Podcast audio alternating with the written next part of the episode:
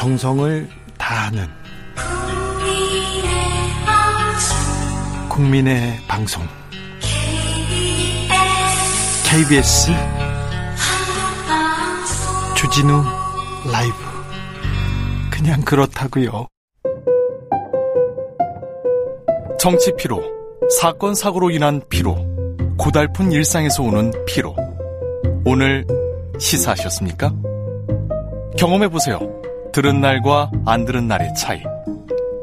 여러분의 피로를 날려줄 저녁 한 끼 시사. 추진우 라이브.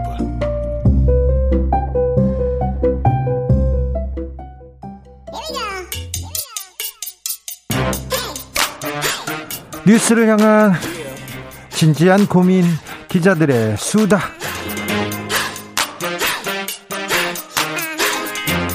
라이브 기자실을 찾은 오늘의 기자는 미디어 오늘 정철은 기자입니다. 어서 오세요. 안녕하세요. 네, 한 주 잘 보내셨어요? 네. 또 정신없이 또 한 주가 지나갔습니다. 네. 네. 4월도 막 지나가고 있습니다. 네. 자, 오늘은 어떤 이야기 해볼까요? 어, 19일 날 언론학회에서 세미나가 있었는데 네. 이 포털 저널리즘의 타블로이드화와 관련된 어, 실증적인 연구 결과가 처음으로 나왔습니다. 아, 저도 굉장히 궁금합니다. 예, 그러니까 타블로이드가 이제 뭐 옛날에 런던에서 읽던 그 썬, 뭐, 예. 뭐, 굉장히 조금 예, 뭐라고 해야 되나. 판형을 가리키는 건데 오늘날에는 뭔가 이게 가십성 보도, 그렇죠. 객관적인 보도를 버리고 뭐 흥미를 끄는 보도만 하는 그런 좀 이렇게 질이 낮은 네. 보도를 우리 타일, 타블로이드 보도라고 하는데 축구 선수 여자친구가 뭐, 과거에 있었던 일을 폭로했다. 그리고 뭐 그런 얘기도 가득 차 있는 아주 그런 기사들이 예. 있었습니다. 네, 그 최근에 이화여대 연구팀에서 이 네이버 구독자 300만 이상인 14개 언론사의 기사를 분석을 했습니다. 예. 제목, 본문, 취재 방식 뭐 다 따져봤는데 네. 기사의 제목에서 이 타블로이드 속성이 가장 심한 매체 예. 1위가 중앙일보였습니다. 중앙일보가요? 79.8%였는데 네. 기사 10개 중에 8개는 타블로이드? 속성이다. 네. 속성이 있다는 거고요. 네. 2위가 한국경제, 그다음 3위 머니투데이, 헤럴드 경제, 매일 경제 순이었습니다. 경제신문의 강세네요. 예, 평균은 이제 14개 14개 언론사 평균은 61.9%였는데 그러니까 10개 중에 6개는 굉장히 흥미성, 선정적인 그런 기사를 제목, 제목으로 삼았다 이런 거네요. 예, 그거를 이제 우리가 네이버에서 매일매일 보고 있는 건데요. 예. 어, 기사 주제에서 예. 이번에는 타블로이드 속성이 가장 심한 매체 찾아봤는데 이번에도 중앙일보가 1위, 네. 그다음 머니투데이, 아시아경제, 조선일보 순이었습니다. 네. 이 경우는 이제 평균치는 30% 정도였는데 네. 한겨레가 15.7%로 꽤 낮은 편이었고요. 예. 상대적으로. 네. 어, 이게 보면 경제지에서 또 이런 게 좀 두드러졌습니다. 요새 기소, 기사 제목 장사라고 하거든요, 소위. 그런데 그런 기사 경제지가 열심히 쓰더라고요. 예, 뭐 연예인과 관련된 네. 거, 유명인, 일반인, 뭐 유튜버 아니면 동물 뭐 이런 것들. 네. 그리고 이제 기사의 출처를 좀 구분해서 살펴봤을 때 이 타블로이드성 뉴스 출처로 추제, 추정되는 이 다른 언론사를 베꼈거나 혹은 커뮤니티발 뉴스 요거는 한 38% 정도가 나왔는데 이런 기사를 가장 많이 쓰는 데는 이제 조선일보였고요. 조선일보가 그러니까 지금 다른 네, 커뮤니티발 기사를 많이 쓴다는 네네. 네, 의미고 그다음 머니투데이, 중앙일보, 뉴스원 순이었습니다. 네. 어, 상대적으로 동아일보, 한겨레가 좀 적은 편이었고요. 예. 그리고 기사에서 나타나는 주요한 행위가 마약, 음주, 폭력, 그리고 성, 사, 사행성 행위 뭐 이런 타블로이드 성격을 띠는 경우 어, 요, 요 경우도 중앙일보가 44.9%로 가장 많았고요. 네. 그다음 머니투데이, 매일경제, 조선일보 순이었습니다. 예. 어, 연구팀이 특별히 조선일보와 중앙일보를 지적을 했는데 네. 어, 이 네이버 모, 이 구독 페이지 메인 화면에 걸렸던 이 문제의 기사들을 가리켜서 주로 이제 비아냥거리거나 갈등을 조장하고 따옴표로 인용하는 제목이 많았다. 네. 내용도 선정적이고 자극적인 사건 중심이었다. 그러면서 이 전통을 가진 이 최고 부수를 지닌 영향력 있는 언론사들의 대표 기사라고 하기에는 부적절하다 이렇게 지적을 했습니다. 아주 날카롭게 지적했군요. 네. 이화여대 연구팀. 아, 모셔보고 싶어요. 우리 모셔가지고 이분들하고 좀 토론해보고 싶네요. 그러니까 사실 이 기자 기자라는 직종의 핵심적인 업무가 직접 취재를 하고 예. 또 사실을 확인하는 것이라고 볼 수 있는데 그렇죠. 그 어떤 것도 없는 기사가 너무 많아요. 너무 많다는 너무 거죠. 많아요. 예. 그냥 앉아서 쓰는 기사들 하루에 10개씩 20개씩 기사를 쓰는 기자들이 너무 많습니다. 맞습니다. 저는 일주일에 한 개 쓰는 게 너무 힘들어가지고 도망 다녔어요. 못 썼어요. 그런데 예. 하루에 10개씩 기사를 쓰, 쓰더라고요. 뭐 그냥 다른 데 나온 거를 그냥 그대로 붙여다가 음. 복사에다가 그대로 붙여요. 제목도 똑같아요. 사실 우리 사회에 필요한 기사들이 이제 진행자께서 쓰셨던 한 달에 한 번 나오던 기사, 두 달에 한 번 나오던 기사 그런 기사들이 사실은 되게 중요한 기사들이 많잖아요. 호흡이 있는 기사, 맥락을 담는 기사. 네. 근데 네이버나 다음 같은 포털에서 우리가 접하는 뉴스는 정말 그런 기사 찾기가 어려운 것 같습니다. 그런 기사가 좀 그러니까 쉽게 말해서 조회수가 나오는 팔리는 뉴스만을 따지고 있는 건데 네. 사실 이게 기자들을 비판한다고 해서 달라지지 않는다는 지적도 있습니다. 결국은 이제 포털의 생태계가 갖는 어떤 구조적인 문제도 있다라는 지적인데요. 네. 네, 이런 상황에서 일단은 조선이나 중앙 같은 주요한 언론이 일단 모범을 보여야 되지 않냐 네. 이런 지적도 있습니다. 정확한 지- 지적인 것 같습니다. 다음으로 만나볼 뉴스는요. 네 이번 주에 뭐 혹시나 했는데 역시나 이제 유키즈 온더블럭 네. 굉장히 핫했습니다. 네, 유키즈의 윤석열 당선인이 나온다. 여기까지는 뭐 그런가 보다 했습니다. 그런데 아니 문재인 대통령은 거절했다더라. 이 기사가 나오면서 굉장히 큰 화제를 낳았는데요. 정철은 기자가 쓴 기사. 네, 어제 제 기사를 썼는데 CJ 쪽에서 처음에는 네, 문 대- 아니다. 예, 문 대통령 쪽, 문 대통령에서 문 대통령 쪽에서 유키즈 출연 요청한 적 없다. 네. 이렇게 못을 박으면서 네. 어, 법적 대응을 하겠다. 법적 이렇게. 대응한다고요? 연락 왔어요? 예, 뭐 강, 강하게 대응하겠다고 어, 연락이 그래요? 왔었어요. 참 그랬는데 바뀌었어요. 예, 탁현민 의전 비서관이 입장을 밝히셨죠. 네. 그러니까 그러면서 주- 이 CJ의 거짓말에 심각한 문제가 있다라면서 사실관계를 정리를 하셨는데 네, 이제 작년 4월 이제 뭐 청와대 특집으로 네, 뭐 청와대 이발사, 구두 수선사 그리고 대통령 청와대에 있는 사람들의 이야기를 담는 그런 특집을 제안을 했었는데 네. 당시에 CJ 쪽에서 이 정치인이 출연하는 부분이 프로그램 성격과 맞지 않다. 뭐 이런 요지로 거절 의사를 밝혔다고 합니다. 예, 아, 그래서 이제 또 제작진의 어떤 제작 자율성이 있기 때문에 청와대에서는 그, 부- 그걸 받아들였다고 합니다. 네, 그런데 이번에는 이제 윤석열 당선인께서 네, 대표적인 정치인이시죠. 이분이 네. 출연을 하신 거죠. 그래서 프로그램 이 정치인 출연이 프로그램과 맞지 않다고 했던 제작진의 입장이 달라진 네. 셈인데 시청자들 입장에서 볼 때는 왜 달라진 거냐 궁금증이 나올 수밖에 없고 그러면 이제 이중잣대를 가졌던 건 아니냐 막 정치적 해석이 나올 수밖에 없는 상황인 거죠 지금 네, 여기서 지금 CJNM 대표이사의 이력에 지금 시선이 쏠리고 있는데요. 이 강호성 대표이사입니다. 이분이 서울대 법학과 출신으로 어, 93년에 검사 서울지검 출신. 검사를 거쳐서 알, 알고 보니까 윤 당선자랑 이 수원지검 성남지청 검사로 함께 재직한 이력도 있는 것으로 지금 알려졌습니다. 예, 어, 그리고 2020년 12월에 CJ 대표이사로 취임을 했는데 일각에서는 이 윤당선자의 약간 이례적이라 볼 수 있는 이번 출연이 이 검찰 출신 대표이사와 무관하지 않을 거다 이런 해석도 좀 나오고 있는 상황입니다. 예.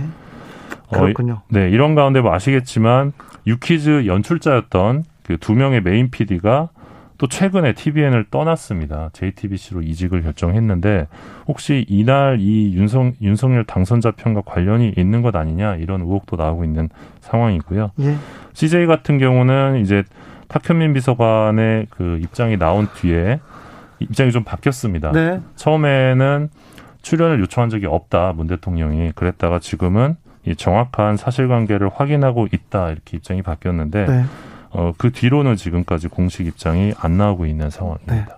또 법적인 법적으로 뭐 처리하겠다고 또 연락 왔습니까? 아니요 연락이 안 오더라고요. 이제 안 와요? 네, 처음에 왔다가 그냥 그쳐요? 네, 그래서 어제 편하게 네, 잠을 잤습니다. 지난해 그렇습니까? 네. 네. 네, 지난해 저 주진우 라이브에서도 저기 대통령 인터뷰나 아 뭐지 김정숙 여사의 인터뷰를 요청을 했었어요. 그리고는 얘기가 돼 가는 과정이었는데 유재석 씨하고 인터뷰하고 싶다고 거기 나가고 싶다고 하면서 기다려라 저한테 얘기를 하더라고요. 그러면서 또 올해는 뭐 손석희 JTBC 사장하고 할 것 같으니까 너는 좀 기다려라 이렇게 얘기를 듣고 있었어요. 그래서 저도 좀 들은 내용이었습니다. 네. 음. 아, 3123님께서 아유 그런 가십성 기사 쓰는 기자 보면요 낚시성 기사, 떡밥성 기사, 아우 여론을 낚는 어부들 같습니다. 어부 맞아요. 제목만 이렇게 너무 자극적으로 이렇게 해서 그 선정적인 내용으로 이렇게 언론이 흘러가고 있습니다.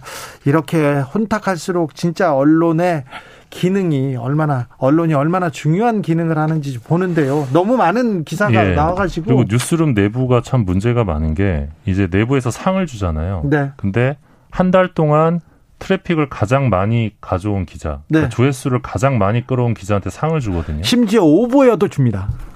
그런 조직 문화가 상당히 문제인 것 같습니다. 오보여도 준다니까요. 오보여도 트래픽만 많이 하도 오보여도 괜찮아. 돈만 많이 벌어왔으면 그렇죠. 상 줄게. 이렇게 하고 있어요. 그렇죠. 예. 이게 뭐 언론입니까? 네. 장사 장사 장사라고도 할 수도 없습니다. 이거는 좀 사기성입니다. 좀 네. 기사를 읽어보고요. 제목 보고 들어갔다가 이거 뭐야 이런 경우 너무 네, 많죠. 더 심한 말을 하고 싶지만 공영방송이니까 네. 절제하겠습니다. 여기는 그러면 안 됩니다. 네. 네, 네. 기자들의 수다 지금까지 미디어 오늘 정철은 기자입니다. 어디 KBS에서 네. 얼른 가세요. 네. 네.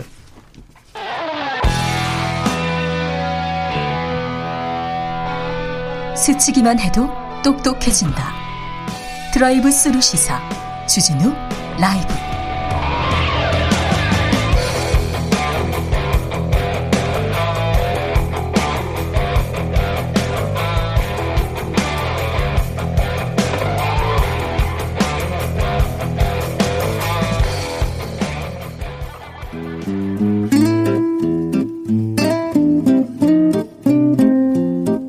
영화에 불이 꺼지고 아니죠. 현실의 불이 꺼져 영화의 막이 오르죠. 영화보다 더 영화 같은 현실 시작합니다. 라이너의 시사회.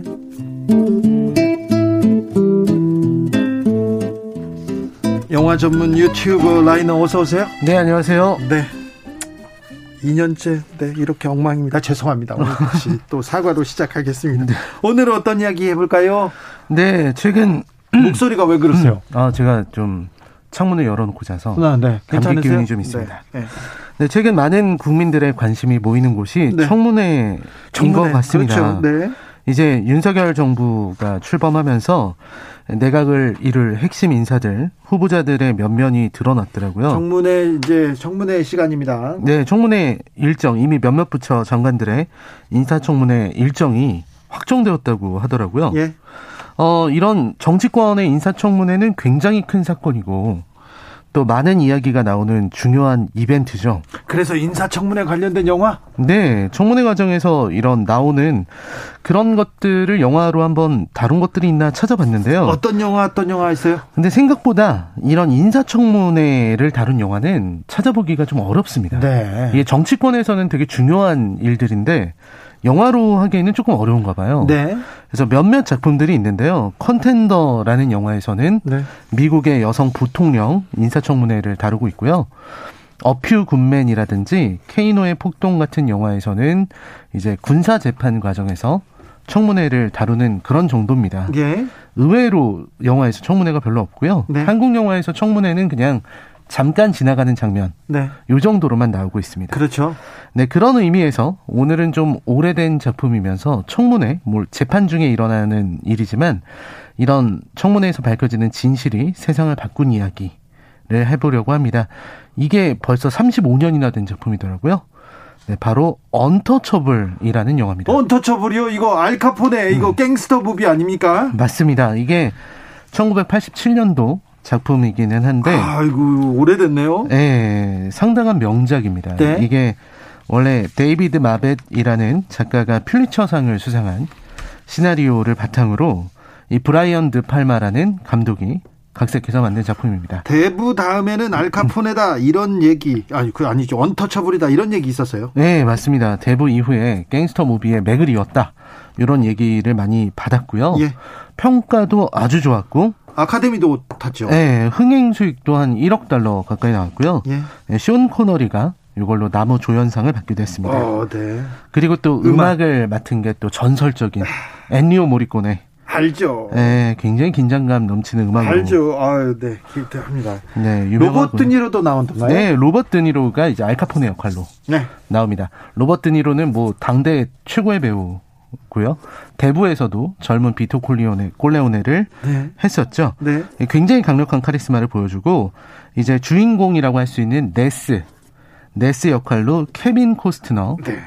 그리고 이제 그 경찰 나이 많은 경찰 역할로 숀 코너리 젊은 경찰 앤디 가르시아와 찰스 어우. 마틴 스미스 뭐 이런 쟁쟁하네요. 네, 쟁쟁한 배우들이 나와서 총 출동해서 아주 열연을 펼쳤습니다. 알카포네는 그 금주법 시대에 네. 그 법을 어기면서 돈을 많이 벌었던 그렇죠. 전설적인 갱스터 아닙니까? 네, 밀주 제조 판매를 네. 했던 사람이고요. 나중에는 우유 유통망까지 장악해서 기네스북에도 올랐다고 합니다. 네. 이 엄청난 사람인데요. 그 진짜 범죄자도 이런 범죄자가 있나 싶은 그런 무법자입니다. 네. 일단 근데 많이 죽였어요? 네, 많이 죽였습니다. 근데 이 무법자를 체포해서 네. 이 세상에서 사라지게 만든 사람이 예. 이 경찰도 아니고요. 검사도 아니고요. 네. 그냥 재무부 소속의 수사관. 재무부 네. 수사관이 네. 하, 자, 조폭 보스를 전설적인 저폭 보스를 잡았습니다. 네, 그렇습니다. 그래서 이런 엘리언 네스의 활약이 FBI가 생겨나는 계기가 됐다고도 합니다. 영화 속으로 들어가 보겠습니다. 네, 1930년대로 가야 되고요. 예. 1930년대 미국에 금주령이 내려졌던 시대입니다. 네. 이때 시카고를 배경으로 활동하고 있었던 갱 두목 알카포네가 아주 막대한 자금력을 바탕으로 지역 사회를 전부 매수해 버립니다. 네. 그 지역의 정치인이라든지 경찰, 유지들을 다 매수를 해서 범죄를 하는 건데요. 돈을 안 받거나 뭐 말을 안 듣잖아요. 일단 죽여요. 그냥 폭탄 음, 터뜨리고 총으로 쏴요. 그렇습니다. 대부식으로 말하면은 거절할 수 없는 제안을 하는 건데요. 네. 이 술을 밀매하는 사업이 굉장히 큰 이권이었고요.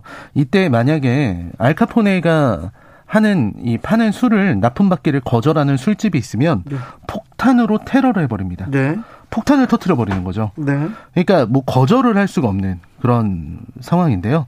이 재무 재무성에 있었던 엘리엇 네스 요원이 아, 시카고 경찰과 연합해서 이걸 잡겠다라고 생각을 합니다. 왜냐하면 이 금주령도 법이고요. 이, 이 법을 이제 가지고서 네. 알카포네를 잡아야 된다. 그래서 어, 캐나다산 위스키를 밀수한다는 정보를 받고 급습을 하는데 네. 어, 이미 정보가 새어나간 후였습니다. 네. 그러니까 물건은 이미 다 바꿔치기 된 상태였고요. 들어가 보니까 그냥 정상적인 그런 뭐 캐나다산 위스키 이런 건 없었고요. 예. 웃음거리가 되고 만 거죠. 예. 그때 이제 그 자신을 도와줄 늙은 경찰 쇼 코네리. 어, 네, 쇼 코네리를 만나게 됩니다. 뭔가 어, 평범한 경찰 같은데 뭔가 비범하다라고 생각을 하게 됐는데요. 예. 어, 근데 이제 네스 요원도 포기하려고 하다가 이제 폭탄 테러 폭탄 테러로 인해서 희생된 소녀의 엄마를 만나면서 이 알카포네 같은 범죄자를 그냥 둬서는 안 되겠다.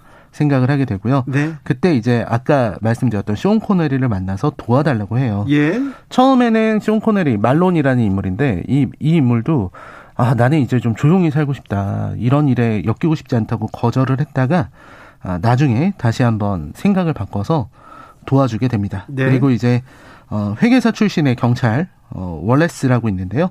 이 사람도 이제 탈세 혐의를 수사해 보자. 어, 이 알카포네가 세금을 안 내고 있다라는 사실을 알려줍니다. 네, 당연하게도 세금을 안 내고 있었고요. 네. 어 그리고 이제 이렇게 모여서 음, 팀을 모여요. 만드는 거죠. 네 마지막 마지막 멤버는 경찰학교 출신의 네. 아주 어린 경찰입니다. 네. 왜냐하면 너무 많은 경찰들이 부패했기 때문에 네. 말론이 그런 사람들은 믿을 수가 없다. 네. 그래서 이제 다 같이 모여가지고 어, 싸움을 시작하는 건데요. 자, 검사가 있고요, 경찰이 있습니다. 그런데 어 이런 수사를 하려면 국세청에서 이거 세금을 좀 잘 아는 사람이 와야 되고 어 회계사 출신이 오면 좋겠다. 그래서 그렇게 모아놓은 겁니다. 그러니까 검사도 아니고 이렇게 이렇게 따로 중수청 뭔지 아시겠죠? 네 여기로 일단 모였습니다. 이 네 명이서 모여가지고 음. 이제 수사를 시작합니다. 네 수사를 시작해서 사실 그 시작부터 얘네들은 이 이 멤버들은 정말 네. 남달랐는데요. 모두가 알고 있었지만 네. 누구도 건드릴 생각을 못했던 네. 우체국을 급습해서 예. 밀주를 압수하면서 네. 이제 선전포고를 하게 되는데요. 네. 이때 알카포네 측은 바로 네스 요원의 가족들부터 위협하기 시작합니다. 예. 그래서 가족들부터 피신시키고 이제 어 장부를 확보하고 막 이런 일들이 막 벌어지게 돼요. 네.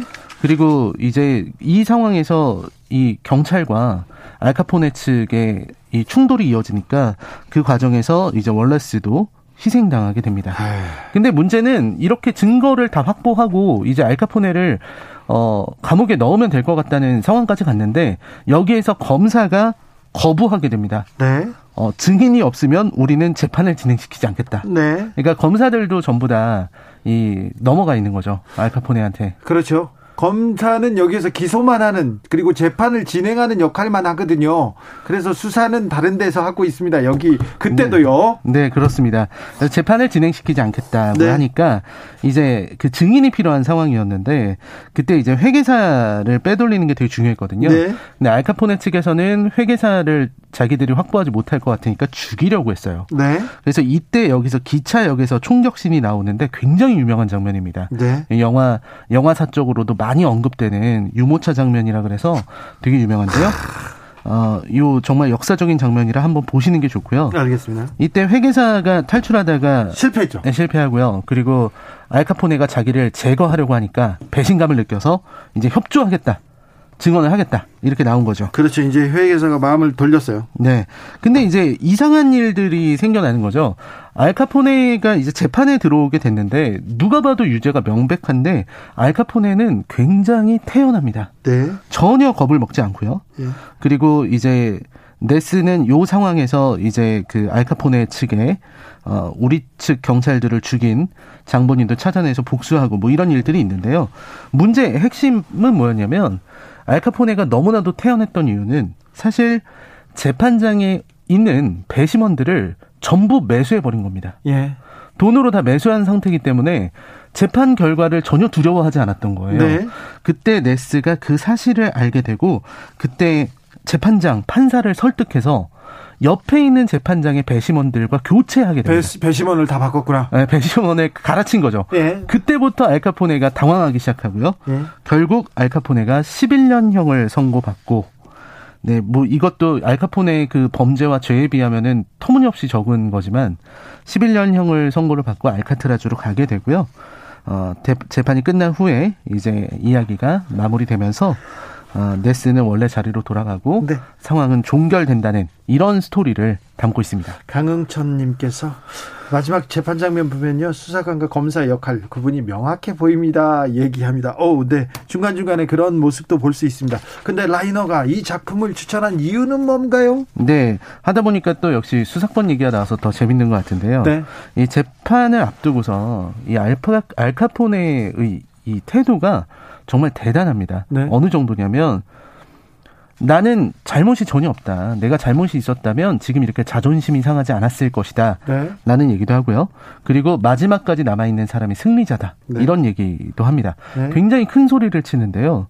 그리고 법정 장면에서도 그 질문을 하고 있는 상황에서도 굉장히 어, 턱을 치켜들고 너희 같은 애송이들이 뭘 알겠느냐 같은 식으로 턱을 들고 있는 이 로버트 드니로의 연기가 진짜 어떻게 사람이 저렇게 뻔뻔할 수 있지? 이런 생각이 듭니다. 네. 마치 우리가 청문회를 보면 자주 나오는 말이 기억이 나지 않는다. 예. 나는 기억이 나지 않는다. 모릅니다. 네, 모릅니다. 기억이 나지 않습니다. 재판 중인 사건이라 말할 수 없습니다. 네. 네, 이렇게 뻔뻔하게 말하는 사람들이 굉장히 많잖아요. 네. 그런 모습을 보는 것 같습니다. 네. 드니로의 모습이요. 사실 청문회 이제 진행하게 되면은 우리가 또 굉장히 많은 모습을 볼 거라고 생각을 합니다. 네. 하지만 이, 이 영화에서 볼 수 있는 거는 결국 언젠가는 진실은 밝혀진다는 것이고요. 네. 또 사람들을 화나게 만드는 거는 진실 앞에서 저렇게 뻔뻔하게 거짓을 말하고 회피하는 태도라고 생각합니다. 그래서 이번 청문회는 그런 상황이 발생하지 않기를 바라는 마음에서 네, 이 영화 언터처블을 가져갔습니다. 분리하면 기억이 나지 않습니다. 아, 네. 모릅니다. 이렇게 수사 중인 사안입니다. 재판 사항이라서 말할 수 없습니다. 네. 그 얘기가 나오지 않기를 네. 저도 바라보겠습니다. 아, 언터처블. 아주 오래된 영화인데 다시 한번 봐야 되겠네요. 네네. 네. 아주 명작이에요. 네, 명작입니다. 네.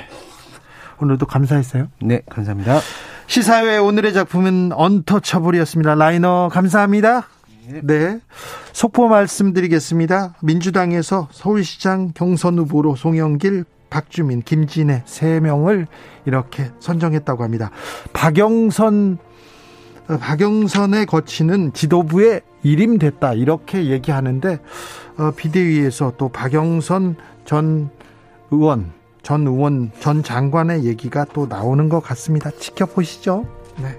지금 흐르는 음악은 엘리오 모리꼬네 영화 언터처블 OST 가운데 나온 아우 명작품이죠 이거. 네 그렇습니다. 저는 이 노래와 함께 이 작품과 함께 아, 물러가겠습니다. 오늘 돌발 퀴즈의 정답은 알리백이었습니다. 알리백. 저는 내일 오후 5시 5분에 주진우 라이브 스페셜로 돌아옵니다. 지금까지 주진우였습니다.